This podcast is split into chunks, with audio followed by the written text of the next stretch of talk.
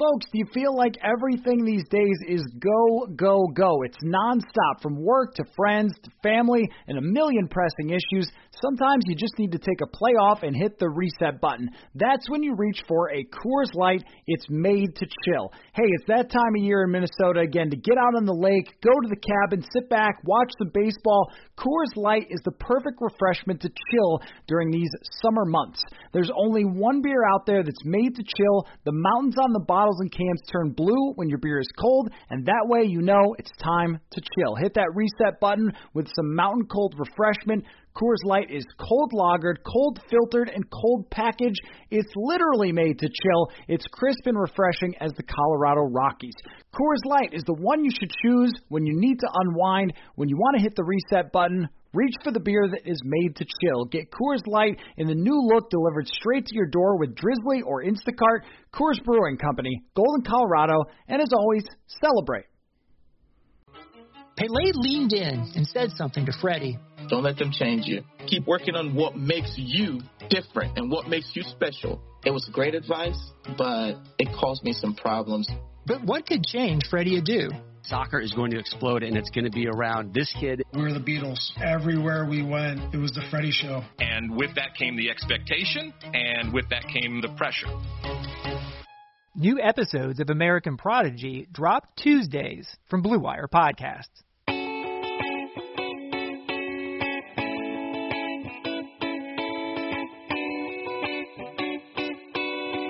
Welcome to Tuesday Morning Left Guard. Matthew Coller, along with former NFL offensive lineman Jeremiah Sirles. One of his former teams is doing great. The other one of his former teams, uh, you know, it was a struggle on Sunday for the Minnesota Vikings offensive mm. line. And I think for the second straight week, I have to say, since you just watched the tape, Jeremiah, you okay?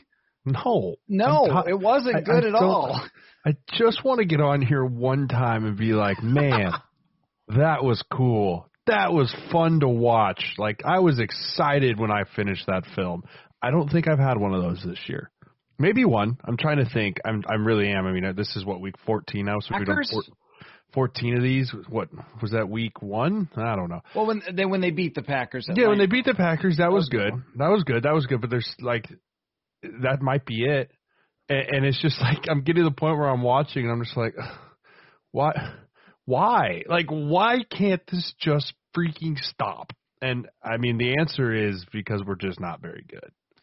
The thing that always comes up every week is when teams run twists or stunts or any of that mm-hmm. stuff. Little defensive line games. Little old um, TTs, ETs, NTs, the mm-hmm. three mans which you know, I mean, you see every week, every team, every defense does these things where uh, you have one guy rush the one way and then another guy circles back around him. You can spot it on TV when you're watching, and um, I can tell you who can't spot it is the left guard of this NFL team. It is remarkable how much they have been whipped on these on a week to week basis.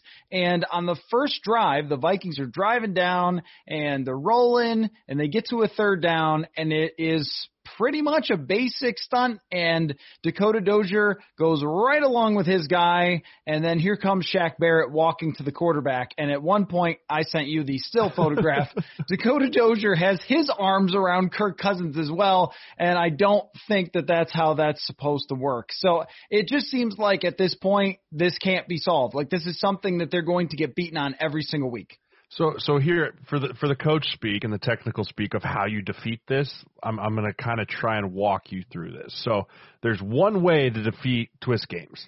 There's the penetrator and there's the looper, right? So when it's a when it's a TE, that means tackle end. That means the defensive tackle that's lined up over the guard is going to run directly at the tackle's inside shoulder and try and pick him and turn his shoulder so that he can't come back on you have to what is called flatten the penetrator. Every offensive line coach has screamed this no less than a million times. Flatten the penetrator, which means you have to hit him with your hands and you have to stop him from getting to that shoulder. And then if you flatten the penetrator, you then have to snap him over to your buddy and settle back with depth. That's how you stop the stunt.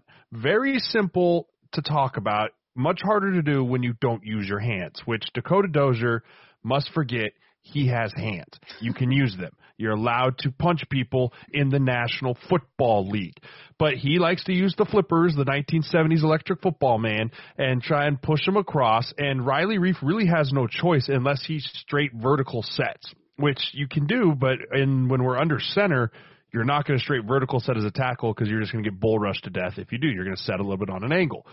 So that's how you stop the TE when you stop the ET, it's the exact same thing for the tackle, right? You have to flatten down the penetrator so that he doesn't get to your guard's hip.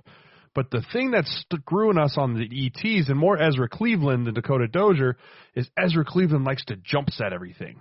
And he has to be more, and he's young, he has to be more aware hey, third and longs, second and longs, obvious passing situations, end of half, end of game I can't just jump set this guy. I need to settle with a little bit of depth too to make sure my tackle and I are on the same level.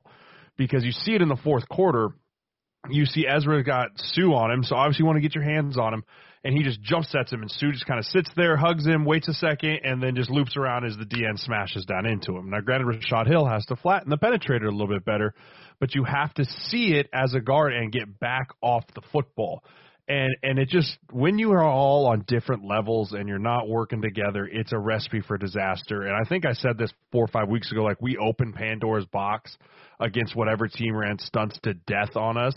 Carolina think, yes right? it was carolina. They just stunted us to death and we are going to continue to see it. Every week teams are going to put in more and more stunts until we show that we can stop it and by the looks of that i'm not sure we can so here's what I don't get about that is that these guys have been playing together. I mean, they have had four of the five guys healthy all season long. And Ezra Cleveland, I know, had a little break, a couple of games in there where he got hurt with his ankle, but for the most part, he's played a lot of reps now. Mm-hmm. And there are times on the tape where you just think, is this your first day together? I mean, that's what you would expect. Like in 2016, when it was a different offensive line every single week, I think that there were some of the same issues where there'd be guys looking at each other. Wait a minute, what happened? Why didn't you get that guy? Why didn't I get that guy? But that shouldn't be an issue here. And I know that Ezra Cleveland is playing out of position, but he seemed to make some good progress early on. But then it seems like, as the NFL will tend to do, they figured out some things and and those things really cropped up. I mean, this was a setback for him. I thought uh, PFF gave him eight pressures that were uh, on him, which is a lot. And after that, that drops him into the bottom 10 in the entire NFL among guards in terms of pressure rate allowed. So at one point, we're saying, hey, you know, it's going really well at right guard and, and he's doing all right. But eventually, if you got a weakness, they're going to figure it out. And the other thing too is if you have talent, which Tampa Bay has a ton of mm-hmm. talent on that defensive line. And here we are again talking about the Achilles heel of the Minnesota Vikings when they play a talented defensive line that these teams have no problems getting after the quarterback. Absolutely, and I, and I think this can all go back to what we talked about last week and every week, even when you were still like playoffs. That when the Vikings play their absolute best, they are an average football team, and when they don't play their very best and they play against a team that is coming off a loss and fighting for their playoff hopes still, they don't really they can't compete when it comes to that, like unless they are firing on all cylinders all across the board, when they come up against a equal caliber of talent team or even a little bit more caliber caliber of talent team, they really struggle. And I think we're seeing that more and more. Granted, we have a lot of pieces missing, especially on defense.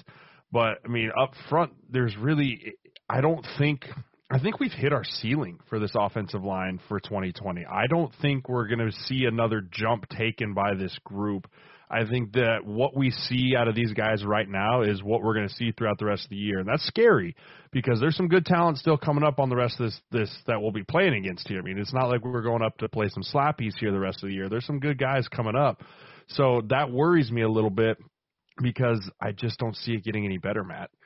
Yeah, Chicago and New Orleans. Um, Chicago does have some weaknesses in, in their pass defense, but, but it's, it's on not the, the front. End. Right, it's, it's not on the front. The fr- exactly. And I the watched them time, dismantle Cincinnati this week. It was right. It was yeah.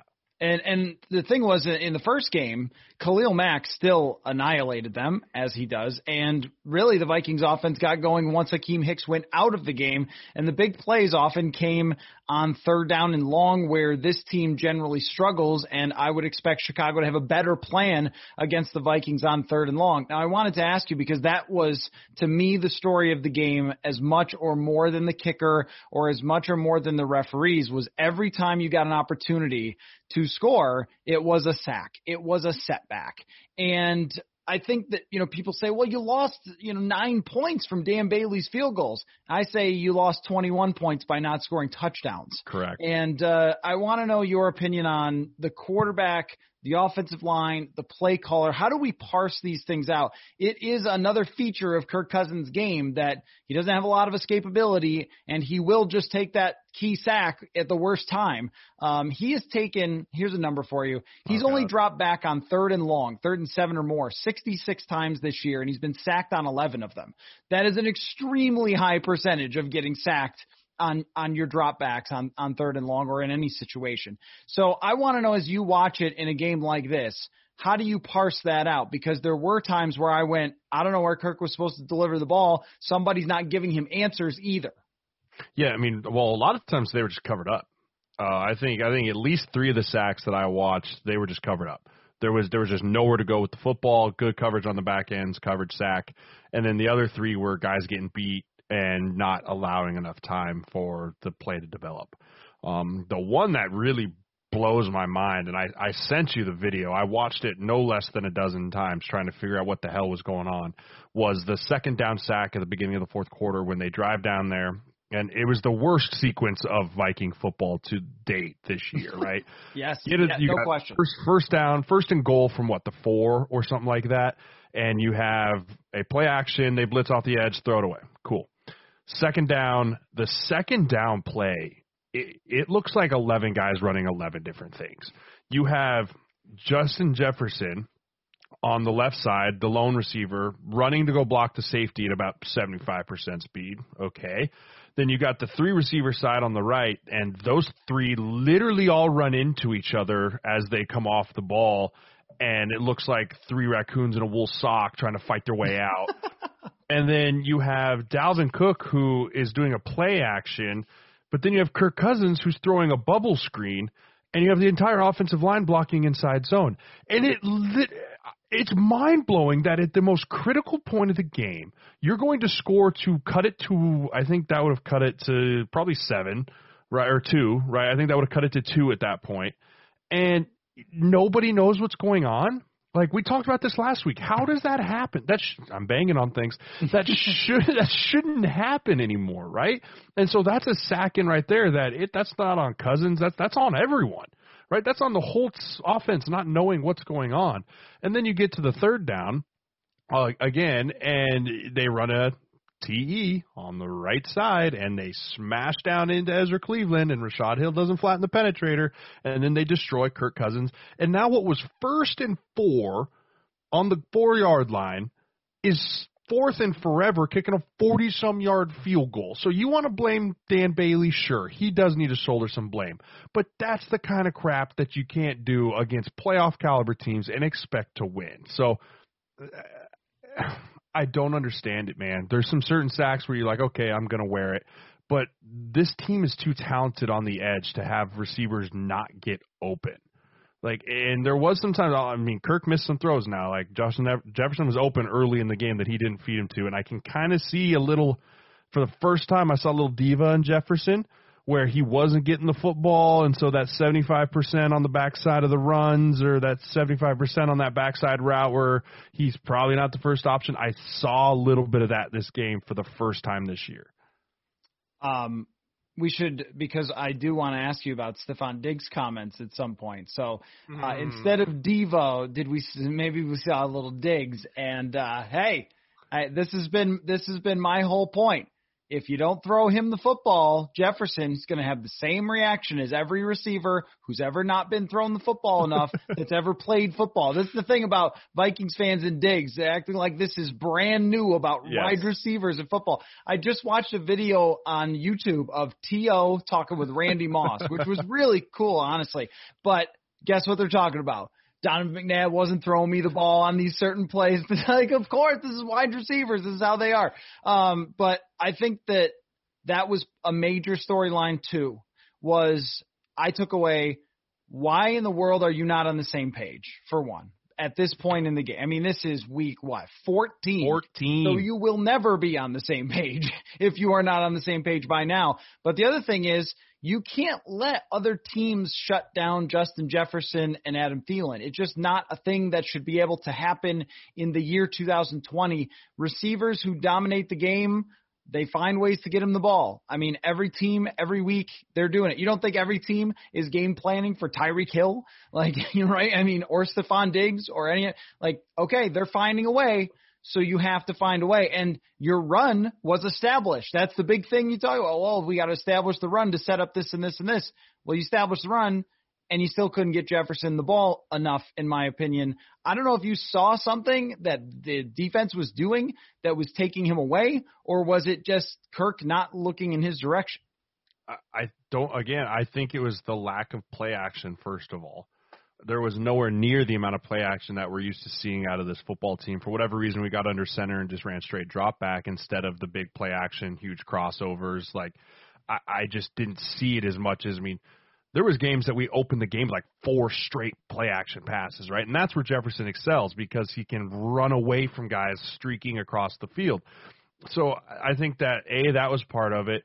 B, there was a few he just missed, but a lot of it too was when Kirk gets pressured early up the middle, his his vision becomes much shorter. Hmm. Um, yes. and, and he starts to look less down the field and more for quick answers. And that's why you saw more checkdowns of CJ Ham.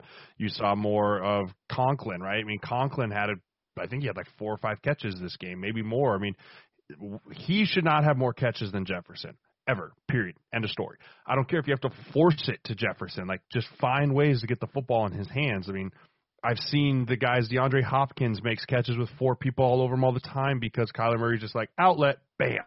And and I don't know if Kirk Cousins doesn't have that comfortability factor with him yet. I feel like he should, but I do think that because he had pressure on him early, because he got sacked six times, because McLendon would lift Garrett Bradbury up out of his shoes and set him down into Cousins' lap, that that played a big factor into it too but uh, it struggled. I wanted to see Jefferson get creative in maybe not Jefferson, more Kubiak, I guess, in creative how to get the ball into Jefferson's hands.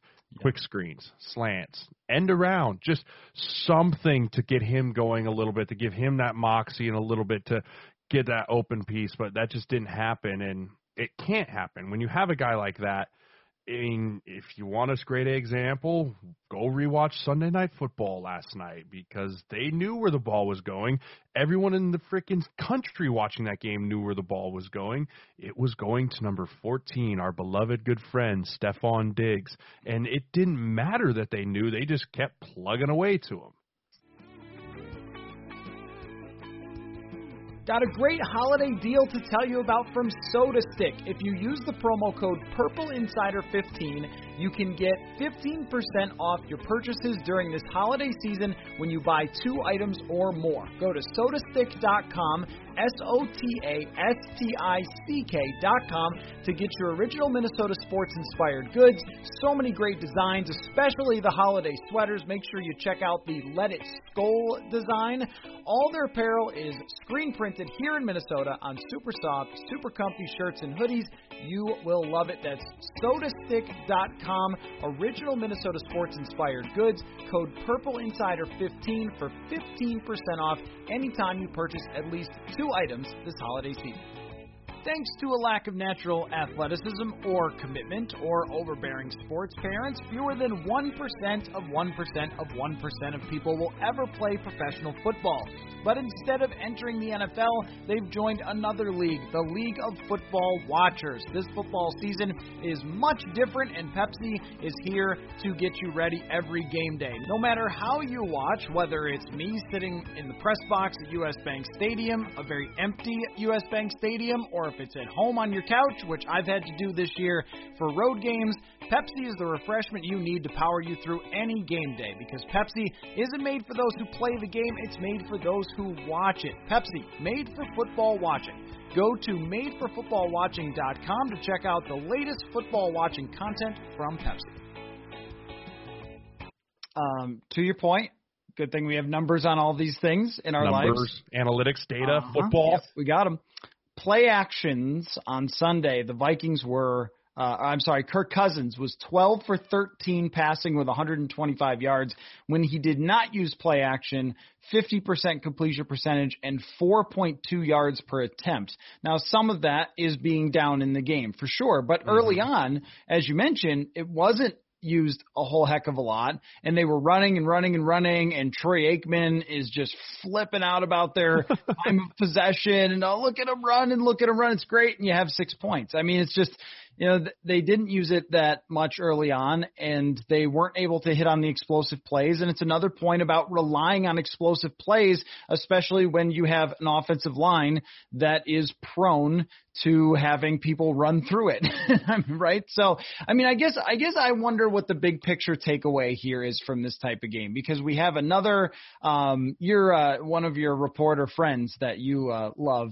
Uh, when you were playing, asked about measuring sticks and so forth uh, when playing the Tampa Bay Bucks, and you know, I just, I guess I guess it does make sense though, even though it's a, a tremendous cliche. Like you played the good team, and the same thing happened to you as every time you have a measuring stick game, pretty much over the last couple of years with Cousins, with these offensive lines and this quarterback and star wide receivers. It's just it is on repeat every time they play a team with a good defensive line. And my question is, how do you change that from being your fate every time you play a team with a good D line? Because I think they would have plans to be good next year, but it's going to be the same thing if they don't change something.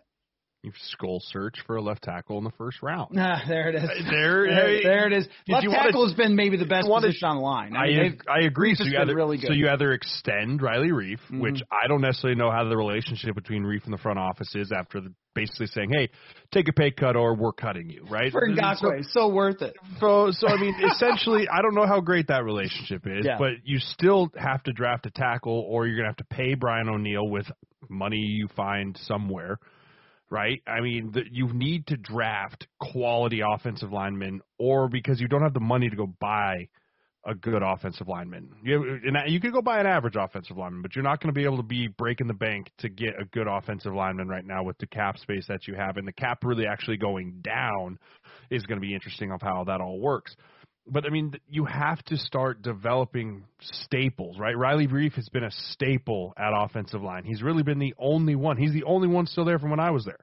Rashod Hill, I guess, but I mean, he's a backup, right? He and Right. he, he is. He's unless you think he can develop into a starter, they're probably going to send him packing down the road here too. Would be my guess, because I think someone else might see him as a starter. Hard to say.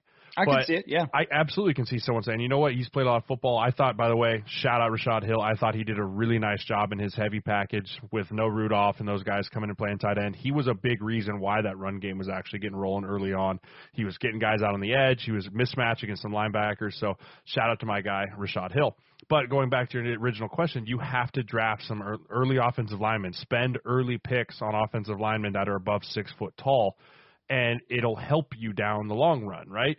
Develop those guys, find them one position, stick them there. Keep Ezra Cleveland at right guard. I think it was very apparent they want him to play guard when Riley Reiff or when O'Neill and Rashod got hurt. They moved our guy Dozier to tackle before they moved Ezra to tackle, Right. right? Yeah. And so it's apparent they want him to play guard would be my guess. Leave him there. Go get a decent guy that you think can get you through a year at left guard in free agency. Right? And draft a guy to develop there in the second or third round for one year and then hand him the keys to the car. And I think that's what you got to do because you're stuck with Bradbury for another couple of years. You spent a first round pick on him. He ain't going nowhere. But all the other pieces around him, there are, are fixes, but I don't see anyone being a huge fix within one year from right now. I also feel like it might be banging my head and Vikings fans' heads up against the wall to say that Dalvin Cook is phenomenal, but your obsession with him is a little much. Uh, that it's great to be able to dominate entire drives with Dalvin Cook in the running game and hand off and hand off, throw a screen pass. But when your first two drives, I think, are pretty much all the same player over and over and over again, I mean, yeah, you're wearing him down. We've talked about that. That's a problem.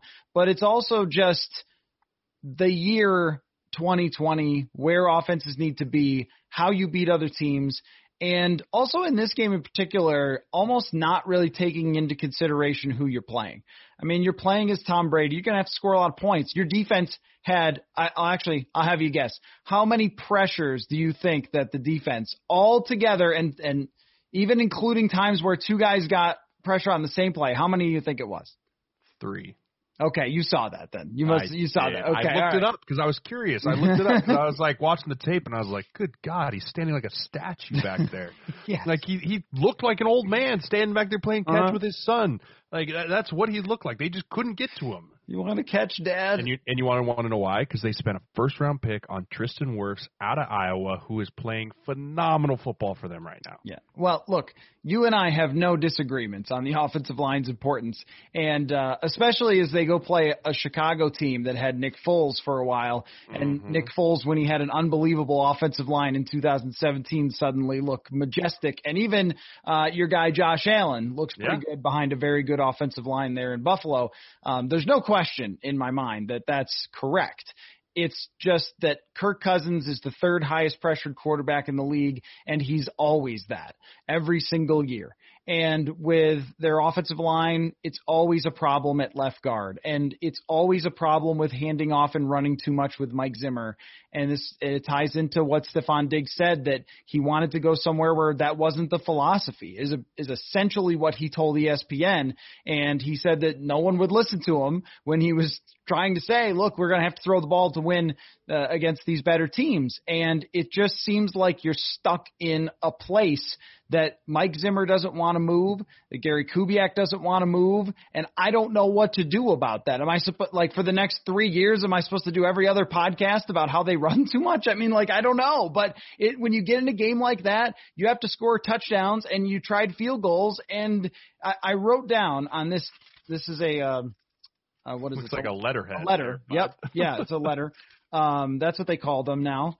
And I wrote down every prove it game that the Vikings have had since Kirk Cousins has been here, and I came up with 16 of them, and they've won four. right?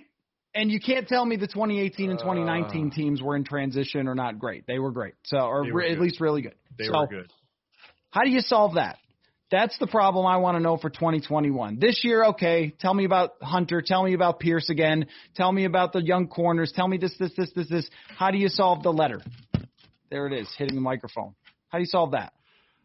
Solve it for me. I, I can't, dude, because I don't think anyone can. I don't think I think George Paton and Rick Spielman don't sleep at night trying to solve that problem.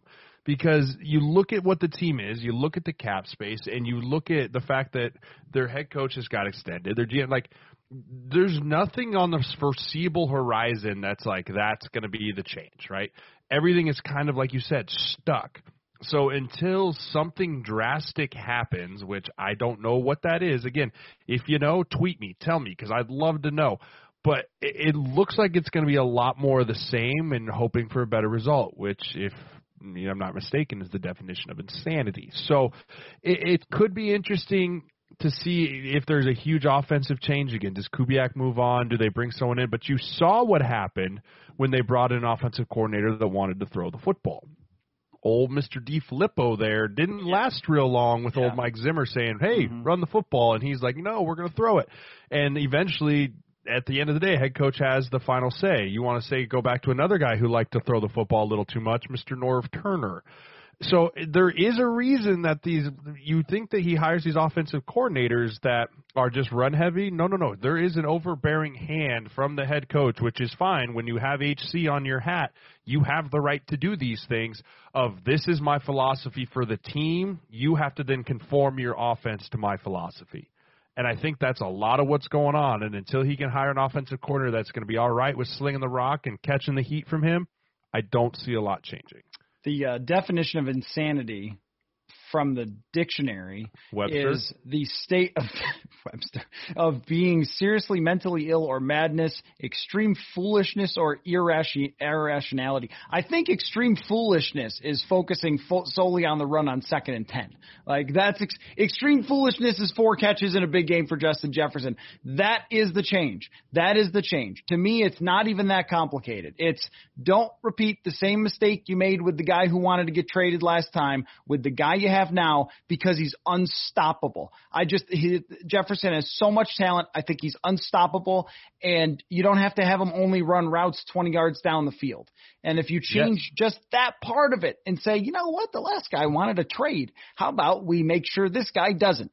I think that gets you a lot farther, and I, I think I actually think you can win with Kirk in big games. I agree. You let him throw to Justin Jefferson all the time. Yeah, I mean, do do what Josh Allen did, right? Get Jeff, Justin Jefferson, have him be the first one to 100 catches, like Stefon Diggs. They've literally thrown him the football a hundred times. Do that with Justin Jefferson. There's nothing wrong with that. No one's going to get mad at you if Justin Jefferson's the first receiver to 100 catches, right? No one's going to be like, wow, that's a bad stat, except for maybe Zimmer because it's like, well, Dalvin didn't touch it a hundred times yet, right? Right, like, and that might times be in two games. that might be the issue. I mean, but again, throw a slant to him, throw Yeah. a bubble screen, throw a hook. It doesn't have to be the home run hitters every time. I think you nailed it on that. and I, I'm sorry to like just you know belabor the point with this, but I think it's an overarching philosophical issue as you go forward when it comes to this franchise-changing player that you acquired by pure draft luck. That everybody else was like, I don't know, we'll take a guy with 30 catches from TCU. You're like, great. Uh, so you know, uh, so don't don't mess it up because then you're going to end up in the same spot. Uh, was there anything else on the tape that you watched that maybe didn't hurt you inside that you wanted to uh, bring up or point out? No, No, it mostly hurt. So it, it, Uh, most, it mostly just hurt. it, it mostly just hurt. So I know that you are a Stefon Diggs fan. Um, Absolutely, love that huge, kid. A huge Stefon Diggs fan, and I just wanted you to talk about being his teammate because sometimes I get frustrated because uh, Alex Boone and I used to talk about it, and I think that there's a perception when someone's mad on the sideline and throws their helmet that they are diva, selfish, all these types of things. Everyone that I've asked about this has said, yeah, I mean, sometimes it's too much, but would you rather have it be not enough? Because the guys who are not enough are usually not in the league very long. So maybe you could just explain the Stefon Diggs teammate thing. Yeah, so I actually grew. I say this. I kind of grew up with Stefon Diggs. So when I got traded to the Vikings week one of 2015, we went out to San Francisco and got our teeth kicked in on week uh, the first week, and Yes. I was inactive and Diggs was inactive, and I can remember us. We didn't know each other from Adam, but we both kind of looked at each other like, "Whoa, what is? What are we getting ourselves into here?" And Diggs was. I can remember him being like, "I'm going to help us win these football games. Like, I need to be active." And he, sure enough, a couple games later was active. He started kind of getting in a mojo, and and he was very unselfish, and he just really focused on wanting the team to win at that point. I mean, you got to remember this kid was a fifth round pick out of Maryland that was injured the whole time, right? This wasn't a first round pick. This wasn't a guy that had it all handed to him. Like he battled through a ton, and so I remember watching him grow up that year and understanding it. And getting to the next year was when he really started to become a superstar. And I, yeah, he's a fiery competitor, but I think that there is a time where emotions boil over, and some guys have a little bit harder time putting a lid on that than others. I mean, I've I watched Alex Boone throw his helmet on the sideline, Yes. right? I mean, Yep. I literally had to pull Alex Boone away from official because he called him an FEP word, right?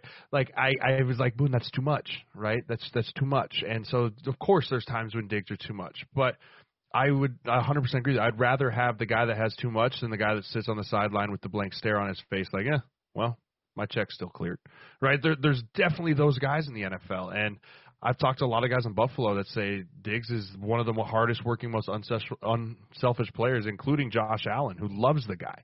And so, as a teammate, I loved Stefon. I mean, me and him were actually fairly close. We had good friends. I still talk to him every now and then just to say, hey, good luck. I shot him a text last night. Like, he's a great guy. And did it get a little ugly there at the end in Minnesota? Yeah, because if you're a fiery competitor and you're paid as one of the highest paid receivers and then you feel like your voice isn't being heard, you're going to get upset.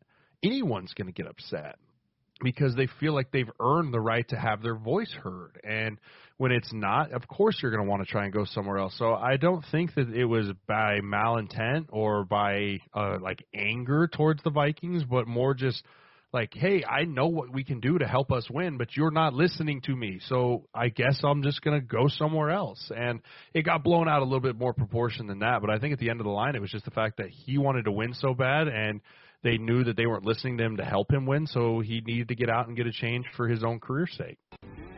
2020 has already reshaped how we work, and it's almost over. Businesses across the globe are challenged to be their most efficient, which means every hire is critical. Indeed is here to help.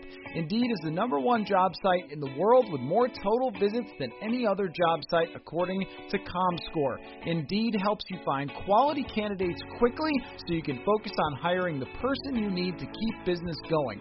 Unlike other sites, Indeed gives you full control and payment flexibility over your hiring. You only pay for what you need. You can pause your account at any time, and there are no long term contracts. And now, Indeed's new way of matching you with candidates instantly delivers a short list of quality candidates whose resumes on Indeed match your job criteria and that you can contact the moment you sponsor a job, making Indeed the only job site that can move as fast as you do. 73% of online job seekers in the U.S.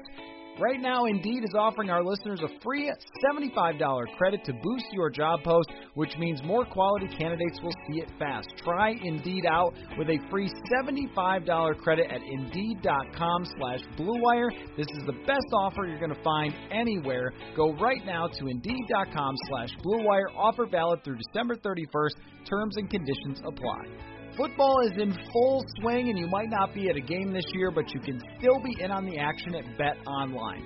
Bet Online is going the extra mile to make sure you can get in on every possible chance to win this season, from game spreads and totals to team and player and coaching props. Bet Online gives you more options to wager than anywhere else. Head to Bet Online today and take advantage of all the great sign-up bonuses. Don't forget to use promo code BLUEWIRE at betonline.ag. That's BLUEWIRE, all one word. BetOnline, your online sportsbook experts.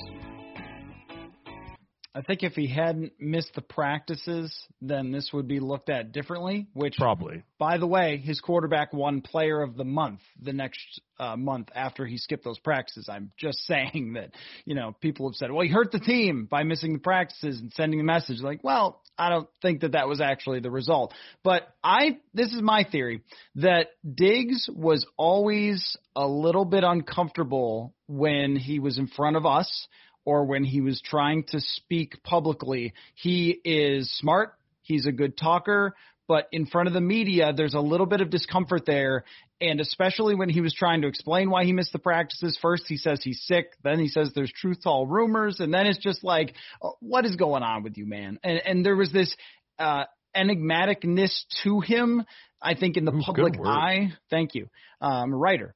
Um, that when I would chat with him in the locker room, and I would see the way he interacted with other people in the locker room. I didn't get that from him, but I did when he was when the lights were on, uh, and in front of the media and so forth. And I think that his inability to express publicly what some of his frustrations were made it harder because it opened up just the uh, the door for everyone to just decide what they thought it was. You know, like oh, I guess he's just Terrell Owens because like that's how receivers are. You know, and it's like that that's not really fair because he's not Terrell Owens, he's Stefon Diggs. And I also wanted to make this point, and just in my experience talking with players, um, I think every player would love to adjust the sliders on their own usage. Mm-hmm. Every like Jeremiah Sirles would love to say, I should be the one starting at right guard in this situation. Or Brett Jones would love to say, shouldn't I be in it left guard? You think Brett Jones's family is watching this left guard and going like, what?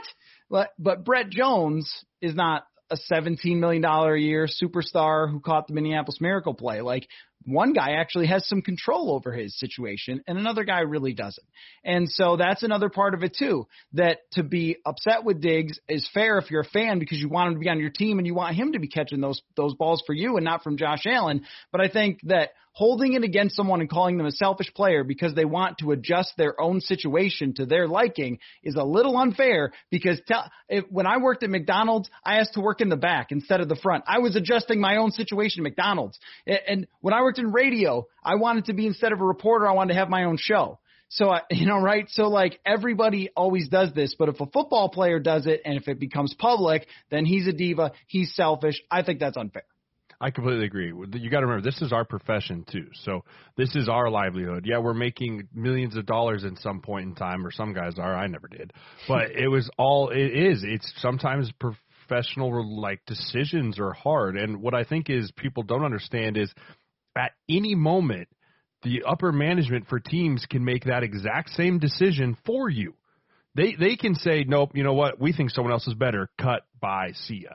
And so it, it never gets looked at from that perspective of sometimes the player really does have to look out for himself. And if he thinks, man, like I want to play for my next contract, I don't think I can play for my next contract here because of what's happening. Or I don't like there's disdain, there's there's uh, friction between upper management. I mean, there's so much that goes on to this that people don't see behind the scenes that it's crazy, right? I mean, it really is. It, I could write a book on all the crap that I've seen where you think you know one, and you think you trust someone, and before you know it, the rug pulled out on you. And so it just happens over and over and over again. It's a business. It's business decisions, but because it is football and people get a nice glimpse into our lives now, especially with social media and the way that players build their brands it almost feels at times people think that it's personal when a lot of times it's not personal it's just business. Like it really is just business but at times it flirts with the line. There is i mean the truth to all rumors like that stuff like it flirts with the line of personal and business. And i think that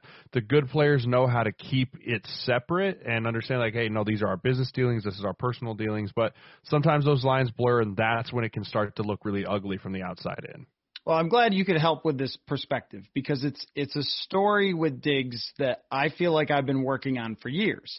Whether it's talking to people off the record or Diggs himself or covering all those things. My Twitter profile picture is me at the Diggs press conference when he said "Truth's all rumors." That's why I like it so much uh, because it's such an infamous moment. And you know, it, this is a it's a complicated situation with a guy who's at the center of the Minneapolis Miracle, which makes it even tougher for fans. And mm-hmm. they want to move on also from this, and they want to feel like, well, we got, you know, we did all right here and got Jefferson. You did. Yeah, absolutely. But it's also fascinating how it came to be and what the perception of it is versus what I believe to be the reality from reporting on it. So I'm, I'm glad that um, you could kind of help out with that perspective. Um, I, also, I tried. He's he's he's extremely good. He is he's he's so good. That game against that's the number one defense in the league, and it mm-hmm. just like Anyway, so uh, before we wrap up, love to see it, hate to see it. I'm going to give you my love to see it first. All right. I actually wrote it on the on this on the, on the letter. on the letter, yep.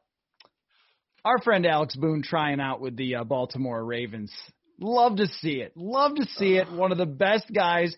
Absolutely crazy person for trying to get back into the NFL. Insane. A nut uh, one of the largest and scariest human beings you'll ever meet in per- in person. He's large compared to you, and you're yeah. huge. Yeah, he's um, a big guy. But uh, I when I started working with Boone, I thought like, oh, this guy's just going to be crazy. He's going to tell me I don't know anything about football because he played and all this stuff. And that's that's what you think. I never expected him to be such a great teammate to me as yeah. co-hosts on the radio, and uh, he immediately texted me back when I said congratulations and all that stuff. So he is just he's another guy that the perception from the outside was way different than the Alex Boone that you and I know, and I hope he ends up on the Ravens because that would be such a super cool story. I do know the head coach. I know the O line coach of the Ravens, and that could be uh, interesting. um, my It's always interesting with Boone. Are you kidding? I know, I know it is. Uh, okay, so so my love to see it is the look on Mike Zimmer's face anytime Dan Bailey has to cross the white line. Like anytime, and like you know that the camera always pans to him too, and you he has the mask on, but and even the glasses, but you can still see the disdain that he has for that man is almost comical, and I feel bad. I like Dan. I've, I've met him once. Good kid, guy, not kid. But I mean, you just know it. Literally, I think Mike Zimmer would almost rather take a safety and or punt than have to put him out there to kick a field goal. And it was very apparent last week when it was fourth and one from from the one yard line. He's like, nope, run it. Like it, it, it just the disdain, and I it's a kind of a sarcastic love to see it, but at the same time, he's done it to every single kicker that's been here. So at one point, you just got to be like, Zim, just love up on the guy, would you? Please, just just a little hug. You know, I just I can't see it. I can't see it. For some reason, I can't see it. Um, your uh, your hate to see it is that CBS Sports, or at least mine is, tweeted out that Mitch Trubisky has a higher career winning percentage than Deshaun Watson. Just stop it. I have defended QB wins before. Like, look, this guy has the ball in his hands. The biggest. Stop it. Don't ever do that again. Are you kidding me? Deshaun Watson has the worst team in the whole world, and he competes with them. And Mitch Trubisky He'll probably beat the Vikings because it's the Vikings and you never know. But I mean, stop it.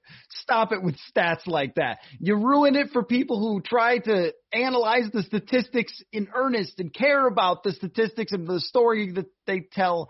And then you tweet that out. Come on, CBS Sports. Help me out. You hate to see it for me this week is no Wednesday afternoon football. I, I mean, I kind of got accustomed to a little Wednesday, a little Wednesday afternoon football. You you get to see it here and there, and then and then my last my last hate to see it is that poor dude for Florida.